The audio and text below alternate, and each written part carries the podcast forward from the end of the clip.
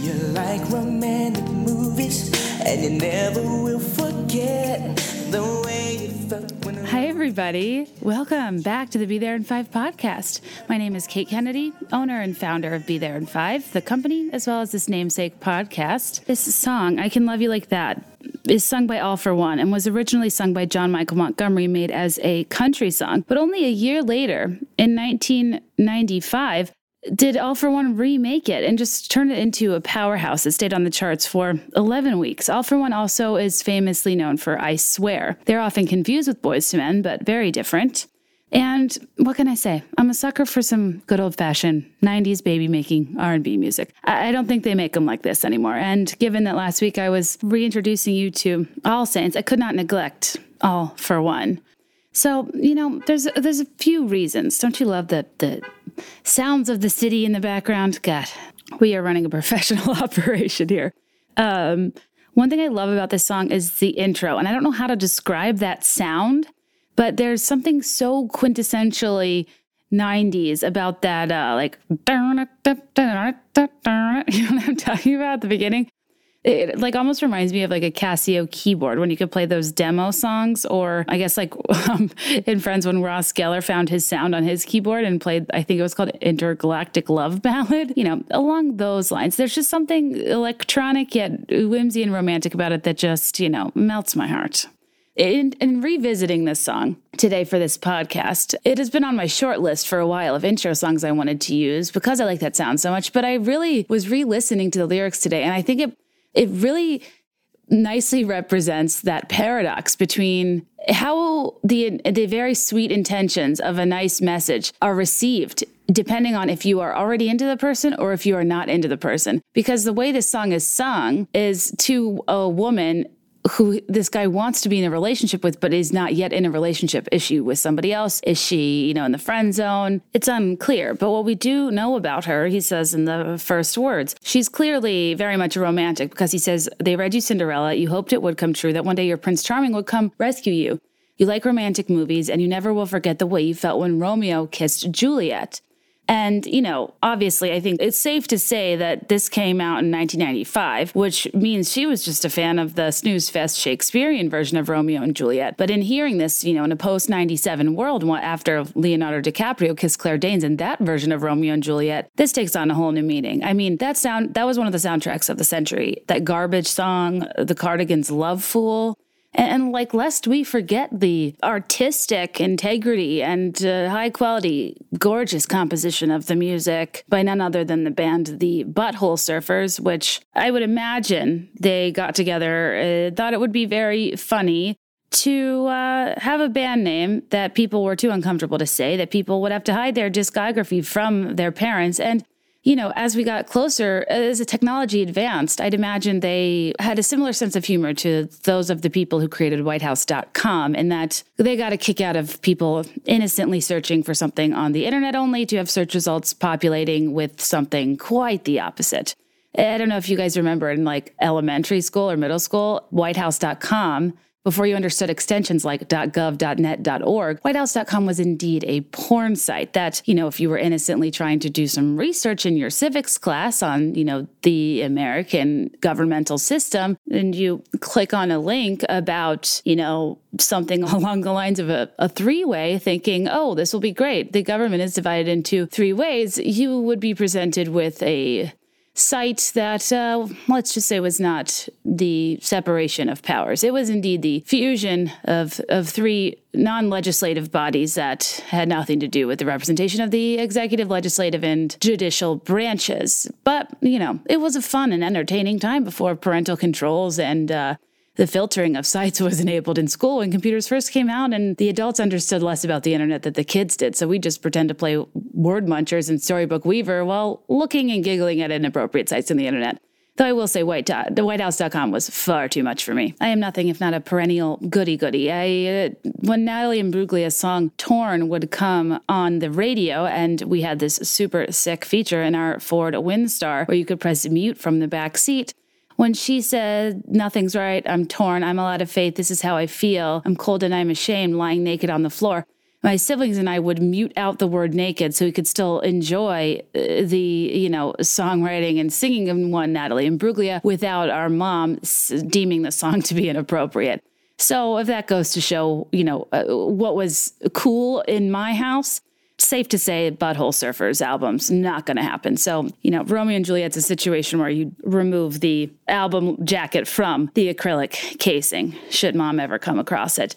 Even uh, Alanis Morissette's Jagged Little Pill. I mean, trying to get away with listening to that without your parents noticing how foul the language was.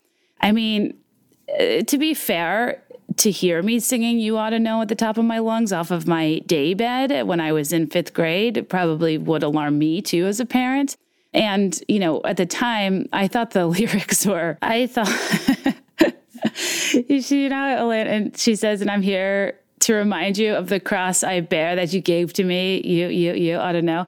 I thought it was of the cross eyed bear. Like, Alanis Morissette was so pissed off that some guy gave her a cross-eyed teddy bear, and it was like this metaphor for like a messed up love, like a nice gesture that was cross-eyed, couldn't see straight, so deep, crushing the symbolism game. And uh, in retrospect, that just goes to show how I was way too young to be listening to that song, and that you know I, I was not aware of the concept of homophones, and that you know you ought to know probably wasn't an anthem about being given a crappy Valentine's Day gift from the CVS. Anyway, speaking of star cross-eyed bears, star-crossed lovers, I was talking about Romeo and Juliet. I was talking about All-4-One. And I think that this song, I Can Love You Like That, in the lyrics talking about how she is a romantic, I think this song represents the paradox of how even if the intentions are pure and sweet, the reception of a grand romantic gesture is entirely dependent on if you already like the person or not. Because a romantic gesture to somebody you are already into is butterflies. And a romantic gesture of somebody you are not into, nor probably will ever be, is butterflies, but in the sense that it is nausea that that induces vomiting because somebody coming on too strong when you are not into them is nothing short of disgusting. And it, it, it is a it is a tricky thing. And I think you know perspectives can shift over time, but in general.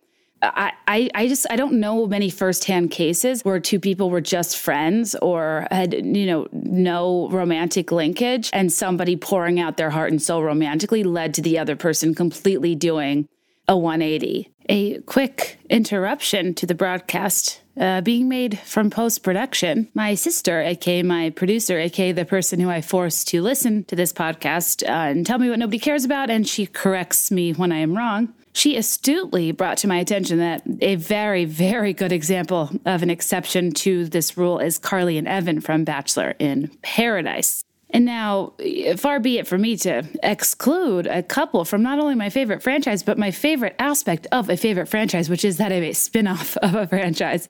And yes, they, I'm pretty sure she vomited on their first date. She was like green in the face when he looked at her. He was coming on so strong. She, she just like made so much fun of him in confessionals and like really could not stand him and then truly did a 180. So I stand corrected.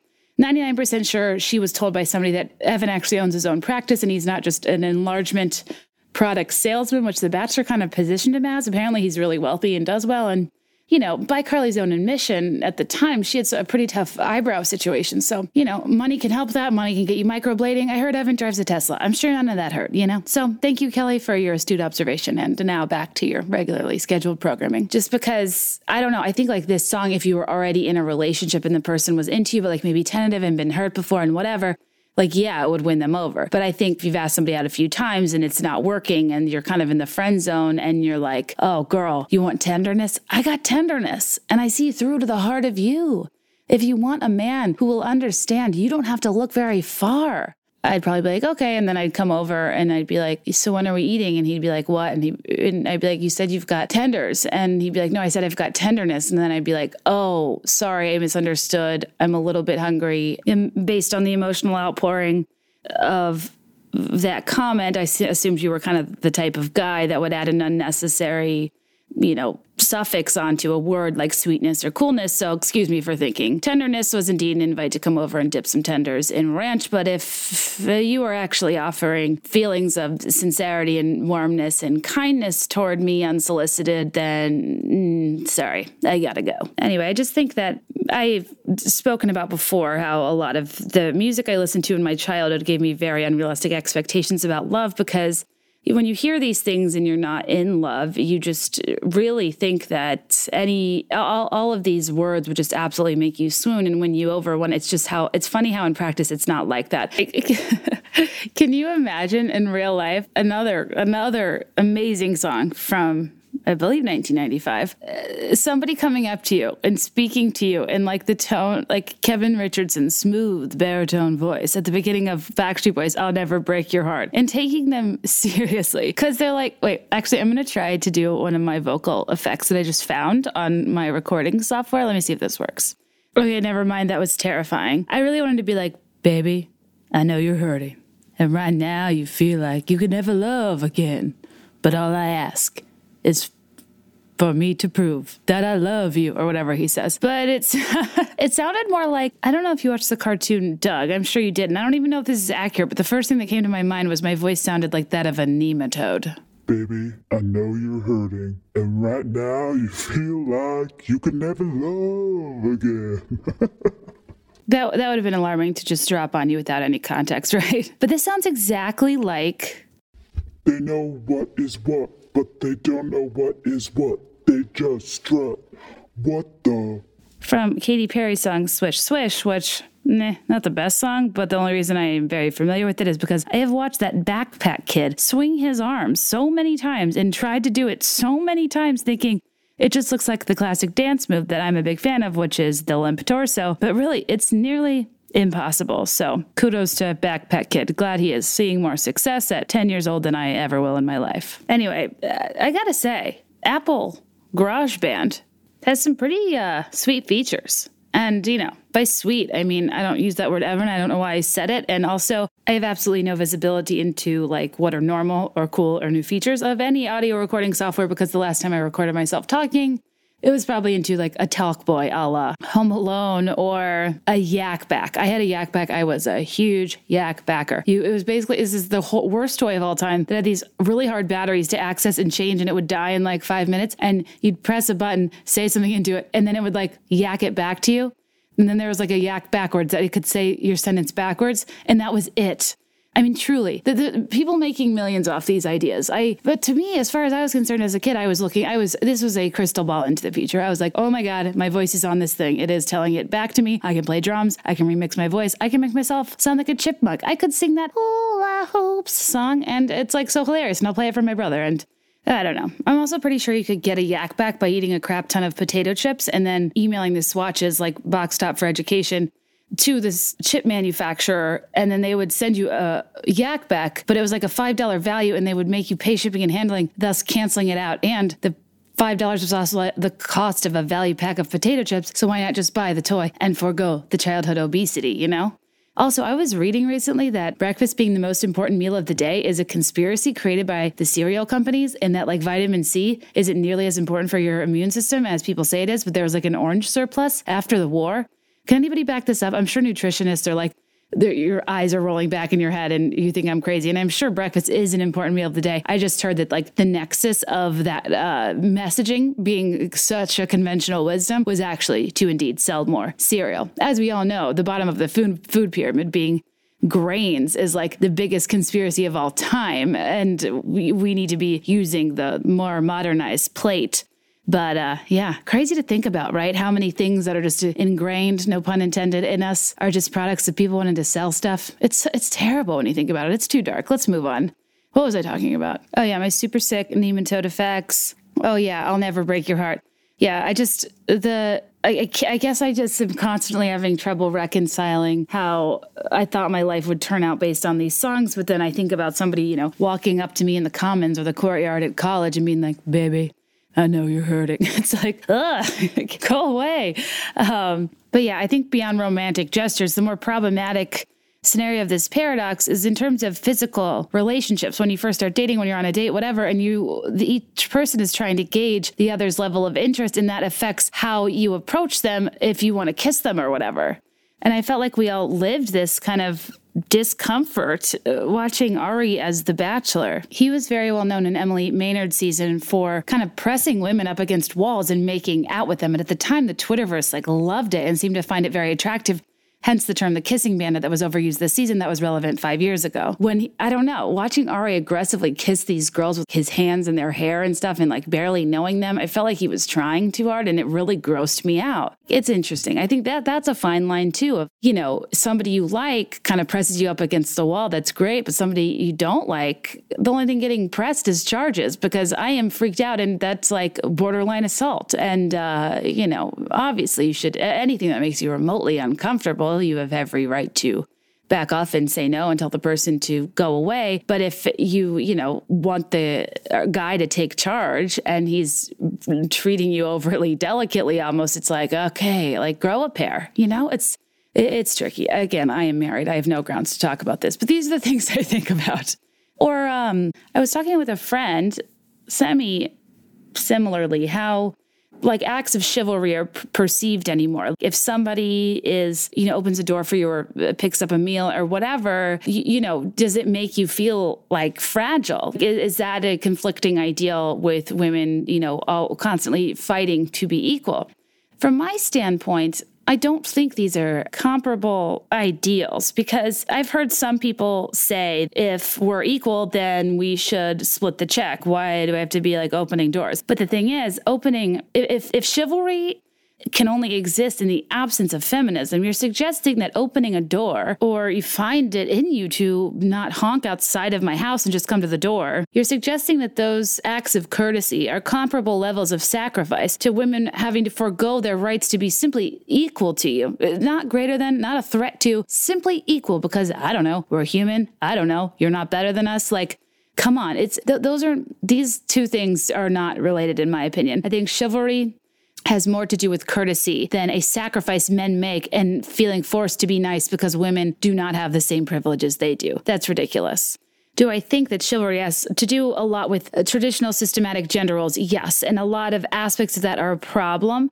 But I just mean specifically in the definition of it being about manners, politeness, and general respect towards somebody you are dating or courting. I would argue that independent women who are confident, who know their worth, and who demand to be treated with respect would agree that they want doors opened and they want the smell of their back held when they're crossing a street. And they appreciate those small courtesies because if that's how you want to be treated, that's how you deserve to be treated. Conversely, if that is not something you need or want or value in a relationship, then don't ask for it, don't reward it, and don't find somebody who values that as well. And like if you're a dude that has a chip on his shoulder because you know, you're like, well, if women can vote and, you know, almost get paid as much as me, then like, why should I have to pick up the bill? And like, okay, you're kind of, you're, kind of a butthole surfer anyway. So there's that, I guess.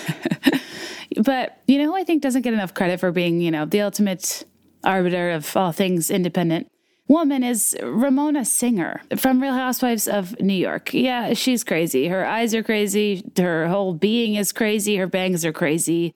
Her macrame get ups are crazy, but she has always taught me for the past decade that the most important thing is to have financial independence from a man and you so you are never stuck. And, you know, what was weird is that she was a bit of a, a fortune teller in that sense because she could have been stuck to Mario, ended up cheating on her very publicly and embarrassingly, and she was able to get out unscathed. And now I'm not clear on how her religious artifacts, jewelry brand, or her True Renewal skincare, or her, you know, I, I, mean, what Bethany made seem like her six cases of Ramona Pinot Grigio she sells only in the tri-state area. I don't know how well these do, but you know they have like a ten million dollar Hamptons home, so I don't know. Clearly, she's doing something right. Good for Ramona for getting out of her marriage financially unscathed. She, you know, really struggled uh, as a child because going to the Berkshires and walking around those crop circles or um, no, they're not crop circles. What are they called? Uh, it was like a labyrinth in the woods, remember? And then she fake cried so she could get on a private jet and go to like a polo party in the Hamptons. There's there's no better friend than one who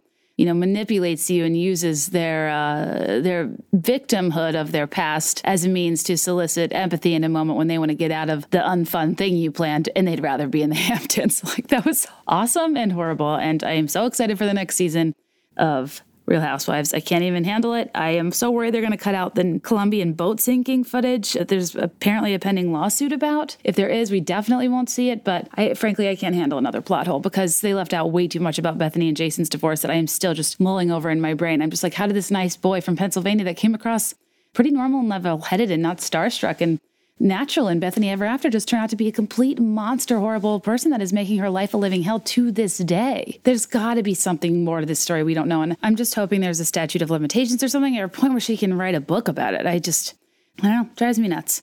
Yeah, but Mario was kind of the only normal husband in early New York. I mean, there was Simon Van Kempen in early, like red leather pants, and there was the Count, who we now know wanted to have an open marriage, even though Lou didn't want one, and that's really, really sad to me. And there was uh, oh Bobby Zarin, R.I.P. He was so sweet to Jill. He really changed her life, and Ally's too. He was very generous. Ally was very cold to him on the early seasons, but I like to think that before he passed, they were a bit closer. And beyond that, I guess Mario was kind of the best one, weirdly, even though now I, uh, I scoff at him should I see him on the streets, even though I really don't feel the need to defend Ramona or really like her that much. I just think she's an outstanding television character. And Mario kind of gave me the same vibes early on as Mauricio, Kyle Richards' husband, gives me. And I'm just so concerned. I, I think Mauricio's a nice guy. He seems to truly love Kyle, and they're so sweet and so happy. And she seems to be the most happily married out of any of them besides Lisa. But I'd argue that I can understand why Kyle loves Mauricio a little bit more than Lisa's obsession with Ken Todd and his mullet. But um, I think I don't know. I'm just really, really hoping that he is as nice of a guy as he seems, and he's, you know, just like flirty and outgoing because he's a charismatic guy and not because he's, you know, stepping behind anyone's back. But I mean, as we all know, Allison DuBois told Kyle she would Mauricio would never emotionally fulfill her. So like uh, what are we supposed to do with that information? Because we know how much stock Kyle puts in psychics. She had a psychic read Portia. What is Portia doing?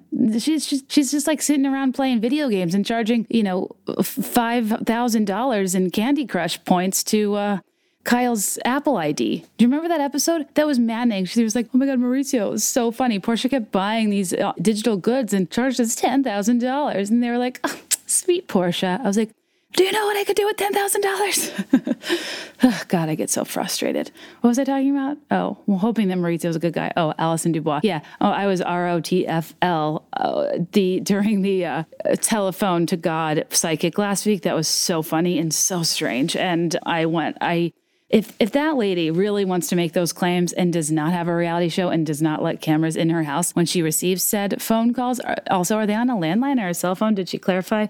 Unclear. Or are they in her head because she's like actually mentally unwell? I think that probably is the more likely scenario. But anyway, moving on from housewives, I think that in thinking about uh, messaging in popular culture and feminism, I was like, you know, what was the messaging back when I was younger? And I actually remembered it was pretty girl power centric uh, from the Spice Girls, obviously having their tagline being girl power too. I mean, Destiny's Child. They, they literally sung the song Independent Women part one. But was there ever a part two? I gotta say, guys, between that and Survivor, I mean, truly, they were the real troubadours of feminism back in the early 2000s when I think we thought those songs were all just, you know, great toe tappers. They were actually really giving us important messages. I mean, from Bug a Boo being like, oh my gosh, a guy calling me all the time is so annoying, to Survivor, which is like, I mean, re listen to Destiny's Child Survivor and tried to not just feel like you could take on the world. Normally, I would really argue that Kelly Clarkson is the true songstress of a revenge or a breakup song, given Since You've Been Gone just being an anthem, a very crucial anthem for my life. Upon revisiting Survivor, and I heard, now that you're out of my life, I'm so much better. You thought I'd be weak without you, but I'm stronger. You thought that I'd be broke without you, but I'm richer. You thought that I'd be sad without you, I laugh harder. Thought I wouldn't grow without you, now I'm wiser. Thought that I'd be helpless without you, but I'm smarter. You thought that I'd be stressed without you, but I'm chilling. You thought I wouldn't sell without you. Sold 9 million. I I wish you could see my goosebumps right now. Come on. That that's amazing. That that is like a fu slam poetry I think everybody needs. And I think survive like their video almost seemed it was it was kind of cheesy and it was in the heyday of survivor so i kind of feel like the uh they weren't taken as seriously given it was kind of campy but I mean, truly, what a great song. And then Independent Women was for the Charlie's Angels soundtrack. And, you know, Cameron D and Destiny, Charlie's, and no, it was, it was something Lucy Liu and my girl Drew, Cameron D and Destiny, Charlie's Angels. Come on. Yeah. Um, also, Drew Barrymore would not have been one of my picks for Charlie's Angels. But what are you to do? The remake wasn't that good. That song, Independent Women, was a great anthem. It was very financially focused. It was the literal opposite of Blu Cantrell's hit 'em up style, where she says, Hey, ladies, if your man uh, tries to get buck wild, just go back and hit him up style. Get your hands on his cash and spend it till the last time for all the hard times. Oh, something, something. Everyone knows from the crib to the ride and the clothes. So you better let him know that if he mess up, you gotta hit him up. And you know, I don't know, Blu Cantrell. Maybe that's why you're a one hit wonder. Similarly, how I feel about Willa Ford when she was like 18 years old and like, I don't know, wearing like skating, skating rink hot pants and like a, a chainmail blouse and was like, I want to be bad. And it's like, okay, you're trying so hard. We get it.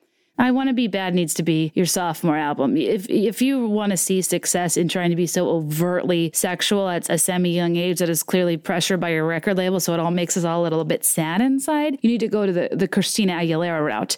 Start out wholesome, go genie in a bottle. You go, come on over. You go, you are beautiful. Like you do all that first. And then you move on to dirty too dirty to clean my act up. You put on assless chaps, you get in the ring, and you fight dirty, and we'll all love it. You come right out the gate saying, I want to be bad. I'm sorry, you lose a little credibility, and you know, that is just the way the cookie crumbles. Note, I was I meant to say Reflection by Mulan because Beautiful was in her album that Dirty was also in called Stripped. If you remember, she had kind of like the crazy hair and that giant flower nose ring in the Beautiful video. And I honestly think the song Beautiful was to offset her clear outer beauty meltdown she was having. And she wanted to be like, don't make fun of me. I'm having a crisis. Words can't bring me down, you know? It makes a lot of sense in retrospect. But I was indeed talking about reflection, which uh, those of you who know me know that Mulan is near and dear to my heart, and I have a major, major issue with people giving Elsa from Frozen far too much credit being somewhat of a feminist icon of Frozen, I don't know. People seem to think that it, it changed the category, really uh, innovated on a stale genre, focus on romantic love. When I would argue that Mulan is the real trailblazer. Mulan the director of Mulan, actually, the initial story was supposed to have uh, the focal point be around romantic love. And she was supposed to flee and go to Europe with a suitor. But instead, the director has daughters and he wanted a proper uh, cinematic representation of a true heroine of their own story, which had not been done in a while. And we all know Mulan. Uh, Mulan. Mulan was as swift as the coursing river, with all the force of a great typhoon, as uh, fierce, with all the force of a ra- wait, and I want to be clear that I know it's so uncomfortable to listen to somebody sing to themselves. It's uncomfortable for me to be singing to myself, but I try to keep this podcast like a fireside chat where we could just be working out details in real time because one of my biggest hangups with technology is it lost the art of debate because you're sitting at like a dinner or just hanging out with friends and everyone's like oh, you know, what uh what movie were both Adam Sandler and Steve Buscemi in? And everyone's like, uh, I don't know. And then you think for a while. And then I'm like, it was Mr. Deeds, but no one believes me. And they're like, well, he wasn't Mr. Deeds. I'm like, yeah, he was crazy. I'm like, I don't think that was him. And then somebody looks it up, they're like, oh, yeah, that was him. And then I miss my glory instead of people just listening to me in the first place and like us having a, a healthy dialogue instead of just immediately trying to disprove one another. Not that this is a true story.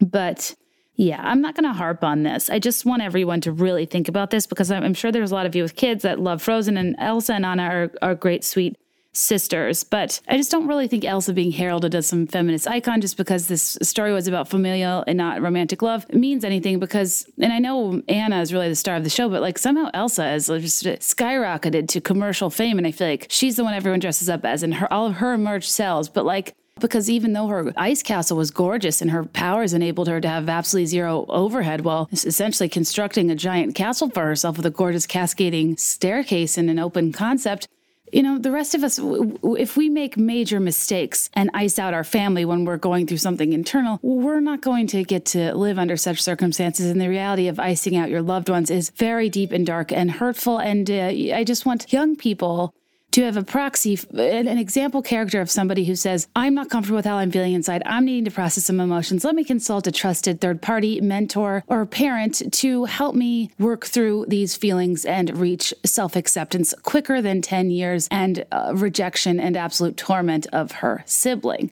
So, you know, just something to think about. And I, granted, I'm not privy to the access of uh, healthcare and licensed therapists in Andalasia, but I wouldn't hate to see um, some kids messaging more friendly toward getting help and not coming toward your own random epiphany or realization because I think that's often too late. And I think it would help kids who inevitably have court ordered therapy from divorce and whatnot to not feel any sense of shame in going to therapy. It, it needs to become cool to work through your emotions. It needs to become cool to talk about and to normalize conversations of mental health in a household. And when I say cool, I don't mean frozen. So. Good news, it gave us more Kristen Bell, voice of Anna at all ages. And seeing her perform that live on YouTube is another favorite video of mine. And she just has the voice of an angel and the personality of a woodland creature. And I just think she is an absolute delight. And I could not stand Dax Shepard until I watched Parenthood and I loved Crosby's character. Speaking of Crosby and Jasmine's wedding in Parenthood is my dream choir scene that, uh, you know, if I did not get married in a Catholic church, that would not have allowed me to play a Bob Dylan song, I would have 100% considered and recruited off Craigslist a choir of people that could semi sing just to kind of have that vague effect. Also, it happened in Love Actually, and I thought it was gorgeous when they sang the Beatles. So, just a hot tip for anybody out there who's getting married. Think about a full on choir. I really think it would add a lot of oomph to a ceremony that typically just plays like canon in D. It's kind of a bummer when you're restricted to the church's repertoire of songs. Little, little, little boring, if you ask me. A lot of horns, way too many horns for me. But actually, speaking of all for one, my first dance song at my wedding this past year was K-Ci and JoJo All My Life. And weirdly, my husband picked it. Not necessarily his number one genre, but I think to him it was like the most quintessential, you know, middle school slow dance song. But it actually ended up being way better because we it, weirdly we had been together for a long time but didn't really have a song. And i mean do people have songs? Like come on guys. If you have a song do you really have a song or are you just calling it your song? Because like what do you do? Like hold hands and like gaze at each other in the car while like a song comes on the radio? Oh your song is a slamming screen door? I i, I don't know. I just I, we've just never been like ah, whatever. More power to you. Maybe we're not romantic enough. Um, but anyway it, it kind of ended up being better because we, we both heard it when we were young and like could imagine all my life I prayed for someone like you, what that would be like. But it was almost sweeter having that nostalgic grounding because you I could channel myself when I was young and like could picture myself getting married and what I thought it would be like. And I don't know, it kind of was better for to me than a modern song, even though I didn't know Greg when I heard it. But I think if you can find something that mutually meant something to you even when you weren't together, it's it's really cool. And the best part was speaking of choir, everybody was like singing at the top of their lungs while we were dancing. It was like having a choir of a 90s R&B song and truly it was one of the highlights of my entire wedding, which is ironic because I actually had forgotten about it because we were running 2 hours behind schedule and I was having so much fun. I had no idea what time it was, and I had just gone and thrown my Spanx in the trash. I did not have shoes on, and then I heard the first few chords of K-Ci and JoJo, and I was like, "Whoa, gotta go dance! Where's my groom? Haven't seen him in hours." Isn't that funny at weddings? I don't know if any of you guys like barely hung out with your groom at the wedding. Is that bad? I was having too much fun. I have the rest of my life with him. but anyway, actually, well, uh, while I'm on the wedding topic, couple things. One, I, we were running an hour, like two hours behind of schedule because we had a lot of toasts at our wedding. Live for a toast, toast their life. There is no other time besides when you are dead that people get to like eulogize you while you're living. So forgive me if I want to allow my my nearest and dearest to toast me and my new spouse on one of the most fun days of our lives. I don't like to say best because I don't think you should ever say that your wedding's the best day of your life because A, it puts too much pressure on you, and B, you have so many better days coming up. There's going to be so many amazing days of your life and don't think that, that is the only great one. It was so fun and it was so perfect. And honestly, it was one of the best, but like, you know, I just I don't I don't like to give uh, overhype weddings because a lot of stuff can go wrong and you just never know. And a lot of there's a lot of moving parts in families and personalities at weddings. And if yours isn't perfect, it's totally fine. You have so many great days ahead of you. But oh yeah, I've heard people complain about the toast being too long or people talking for too long or taking too long to get to dancing at weddings. And like first of all, you're a guest being invited to share in the joy of someone else's day. It's not yours. Secondly, you're it's free. Your your dinner and drinks are being paid for. And thirdly, like I said, it's the only time all of those people's loved ones are in the same room. And it's such a lost opportunity, I think, to not share fun stories. And it, it helps to recenter the event. Like I think sometimes when you're at a wedding, you forget you're not just there to party and you needed to recenter it and to make it about like the couple and the love and the I don't know. Just I think it's nice to tell stories so people can kind of share in the moment a, a little deeper than just being at going through the motions of being at a wedding. So please don't complain about toast. They are glorious. I, I, I live for them. A moving speech by a dad, a, a hard on you but cares about you a ton older brother, a a best friend who's crying through her speech, or even a best man who's trying to be funny and clearly Googled every single line in his speech, but is still trying to execute it flawlessly. And you can tell he's nervous because he is sweating bullets and has pit stains and has only had two beers when normally he'd probably be like seven or eight deep. I just love it. And I'd argue I love it more when I know the couple less because it helps me get to know them more. So I don't know. Let's all just stop complaining about weddings. And I have to say, too, after being the bride, I realized that like, I always felt so bad when I had RSVP no, but as the bride, you have like there's so many things going on and there's so many people invited that if somebody can't come, it's kind of a drop in the bucket and it sucks, but it is what it is. And I was never I was never mad at people. And if you are mad at people, check yourself because there's a lot of money and uh, scheduling and issues that go in uh, childcare, things that go into uh, your ability to be able to attend a wedding. And if you choose to see someone's lack of attendance as a personal you know, attack on your friendship or something, some personal issue they have with you, instead of just assuming that it is indeed too difficult for them, they probably feel horrible and really wish they could be there. Like, come on, be cool. If, if, and I, I just don't understand anybody in any capacity forcing or making somebody feeling bad about not doing something. Do you honestly want somebody to come somewhere to do something for you against their, their will? Did you want them to be guilted into doing something? Like, no, that's a horrible way to live. That's a horrible way to build relationships. If somebody doesn't want to do something, I don't want them there. And nothing I say or do or anything I do to make them feel guilty adds any value to my experience. So just like let it be. Let people not come if they can't, you know, be a bridesmaid if they can't attend your wedding, if they can't attend your bachelorette, like it's fine. And I'm not even speaking from personal experience. I've actually been in like the best people's weddings who haven't been that demanding, but I just feel like I hear crazy stories and I feel like I see the way people position brides and bridezillas. And I am in a lot of Facebook groups adjacent to like podcasts and Real Housewives fans and crap. And people ask these questions like, Oh my God, one of my bridesmaids is like telling me a $400 dress is too expensive and she's not getting her hair done. Like, she clearly does not love me. She does not respect me. And should I just like tell her not to even bother coming? And it's like, uh, tell yourself not to come to your wedding because you're who's marrying you you're a horrible person she probably can't afford it that's too much money and let her you know make concessions and she's it was probably really hard for her to even tell you that in the first place i get so fired up isn't that the, the best part of those scenarios, though, is in the comment section? It's divided between nice people being like, you know, give her the benefit of the doubt, etc. And then half of the comments are like, bye, bitch. like emoji, emoji, Beyonce quote, women supporting women, hashtag it's your day, hashtag it's up to you, do you, girl. It's like, what? This is horrible advice. Don't do you if it's the wrong thing to do. Do something better and kinder. I just, oof, I, it's crazy to me where people solicit their advice and how they take advice that is only favorable to the opinion they already have and they don't need the advice in the first place. And I just got to say, be very mindful of the people you solicit advice from. Ugh, sorry, my fan was on. My apartment, it's like it has exposed HVAC and it, the ambient noise in our house it's it's unbelievable. I, I have I downloaded a decibel detecting app just because I'm curious at times how loud the background noise is. I'm like, am I crazy? Anyway, I uh, I'm sorry if that was distracting earlier. And yes, I am a good time gal that just sits there and calculates decibels on a Saturday night. But uh, you know, I'm an explorer. I just I don't want to talk about the loudness or complain about the loudness of my ambient noise without knowing the exact decibel level. And now that I'm saying it, I can't remember it. So it was all worthless. And that should be a lesson about all of my worthless endeavors, I suppose. But anywho, I uh, eh, I say eh, be careful of who you take advice from, and I mean that with myself included. Uh, There's so many sources of information and opinions, and while I try to remain as objective as I can, I acknowledge that I the way I think is a product of my own experiences and observations, regardless of how I try and separate myself or not.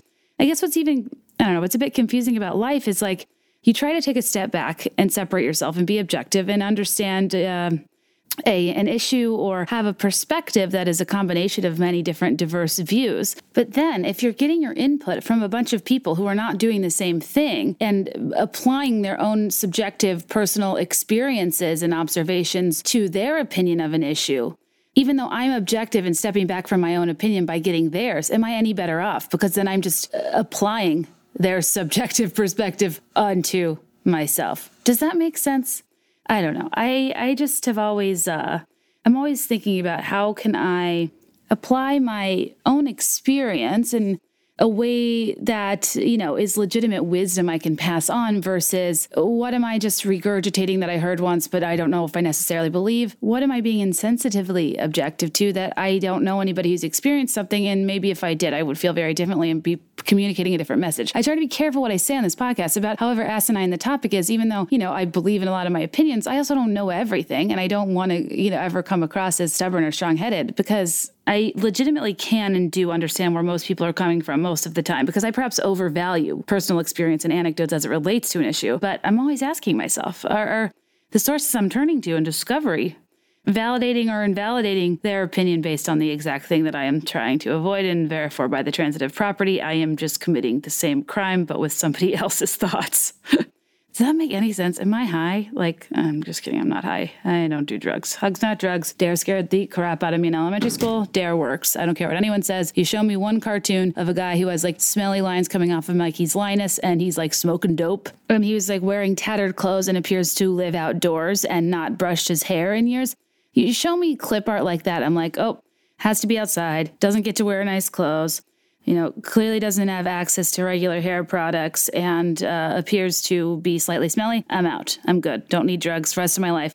It's stuck in my head. I seriously think about that clip art of that guy, like that I guess the way they were trying to suggest was homeless and jobless and unable to access a salon. And uh, it's kind of funny how much dare impacted my life. but I mean, not that I had ever had like regular access to drugs. I mean, well, just to clarify, marijuana does not apply to this. I don't smoke marijuana, but I am a big proponent of it in a medical sense and a mental health sense. And, you know, I think the wave of the future is uh, hopefully skewing more that direction than a safer natural method that is not opioids. But I don't need to, again, get into these topics. God, I just always need to drop my two cents. This is so uh, ridiculous. I, I do take like a small issue with uh, how I'll find out that people were doing drugs at a party I went to, like party drugs, Molly, Coke, whatever. And I'm like, okay, I wouldn't have taken it, but you could have offered. You know, what about my vibe doesn't scream fun or party drugs or like rave? Am I am I just that fundamentally uptight? Do I seem like a narc? I mean, is it like my furrowed brow? Is it that people always ask me if I'm lost or confused when my face is just resting and it's really just the way my face falls? I have less of a bitchy resting face and more of a confused resting face. Like, uh, can I ask you for directions resting face? But uh, what are you going to do? I mean, I, I, again, I don't promote the use of drugs. I just wouldn't hate to be asked. It's just courteous, you know? Okay, gotta go. Hope my mom didn't make it this far. I guess the good news for her is I'm not into drugs. The bad news is I still, you know, want people to extend the invite at a party because, you know, to be fair, she's the one that taught me manners and politeness. um, Anyway, I gotta go. I gotta go, gang. Thank you so much, as always, for spending this much time with me. I could keep going, and I, as I always say, leave leave the party while you're still having fun. I'm still having fun. I hope you are too. And um, as always, I desperately need your feedback. Please message me, leave a review, a star rating, and above all else, subscribe because that way you'll get notifications when a new episode is out. And, um, you know, if you don't like what you hear and you want to change something, just, you know, shoot me an email, a DM. We can, we can work it out. I, you know, had the unfortunate experience of listening to the first episode of Scheananigans, Scheana Shay's podcast this week. And, uh, yeah, it was like an hour of her being like, yeah, so now I'm in Vegas and like I'm so happy. And I know I said I was so happy before with Rob and I was so happy when he hung the TV in seven minutes and I was so happy when he hitched his boat to my car. And then I said I was so happy when I got married to Shay and then I was so happy when I was engaged to, him and like he was the love of my life. And like I know I said I was so happy all those times, but like right now, look at my forum. It's all happening. I am so effing happy. Single, ready to mingle. Whoa, good as gold. And I was like, oh God, this is painful to listen to. And the worst part is the reason I bring that up she had an average star rating of one and a half stars, guys. Not even two stars. Uh, do you know the like gas stations I've gone to with two stars? Do you know like the the salmonella infused burrito places that at least have two stars? I mean, one and a half is tough stuff, and this was an average of over 900 reviews. I almost felt bad. I almost wanted to leave a uh, like a for effort participation trophy because like yeah, it's not great, but it's not one and a half stars, and people are so hard on her, and it made me feel a little bit guilty for piling on in, in the reality star making fun of. But what are you going to do? I am also kind of annoyed because uh, these are kind of a lot of work, and she has a podcast network and a ton of advertisers, and clearly thousands and thousands of listeners. If already over 900 people jumped the gun to leave a bad review, that's kind of the irony, though, is her podcast will still do well because people will hate listen. So, you know, whatever character you are, uh, being, I guess, in the public isn't a bad thing, and you know, more power to her. Shall I end with Good as Gold or perhaps Not Myself Tonight by Scheana Shay? I'm just kidding. I won't do that. I'm going to end with something that is a better rendition of something I did for you earlier because I do love the song and it gives me great meaning. And I don't know why, but for some reason, these, these real mega ballads kind of get my day going. And if they don't for you, I apologize. And I'll pick something more upbeat next week. I thought about doing Independent Women by Destiny's Child, but I have a very dark story to do with that song that I'll, I'll discuss at a later date that I wasn't ready for today. And by dark, I mean it's just embarrassing. I'm okay. Anyway, thank you, thank you, thank you for being here. I love, love, love that you guys listen and want more and care. I think still, I hope, I don't know. Each, each episode that goes on, I feel like I hear from people, people less and less. And you probably think you don't need to tell me more than once what you do or don't like, but a girlfriend needs reassurance. I am a youngest child. I need a lot of feedback just to even think I have any any right to keep going, or else one person will be like, "Yeah, this episode was okay," and I'm like, "I'm shutting the whole thing down." You know so just just to give you a heads up about some of my personal issues i need to work through. Um, Another quick post production note apologies for the difference in sound quality. If you like this podcast and you want me to keep doing it, I don't really have a long term plan. I just kind of started it and was like, oh, guess I'm doing this every week. and I'm really enjoying it, but alas, it does not produce any income and it is very time consuming. So uh, there's a place called Patreon, P A T R E O N uh, dot com slash be there in five. That's F I V E, not the number. Or you can search on patreon.com for be there in five. It's a place where you can pledge like a dollar a month to your favorite content creator creators who are making something you appreciate for free and want to be able to keep going. Basically, I'll it will it will just allow me to pay um, an editor to get the podcast out faster, make the sound more crisp, and not like rupture your eardrums because I don't know how to equalize volume. So if you like what this is and appreciate it, eh, please go to patreon.com and consider just donating a dollar a month. It would help me out greatly. And uh, you'll also get bonus episodes about a myriad of topics that I have in the pipeline for that one. And I just, it's more fun because I can just talk and upload it and I don't edit it or anything or worry about my heavy breathing. So good times all around. So yeah, patreon.com slash be there in five. I would so, so, so appreciate it. If not, it may break my heart, but there's one thing that's for sure, and that I will never break yours. Please allow me to take you to church with this 1995 hit that sounds much better than my nematode voice ever did. As always, let me know your thoughts, and I'll let you know mine. I'll be there in five, I swear. Baby, I know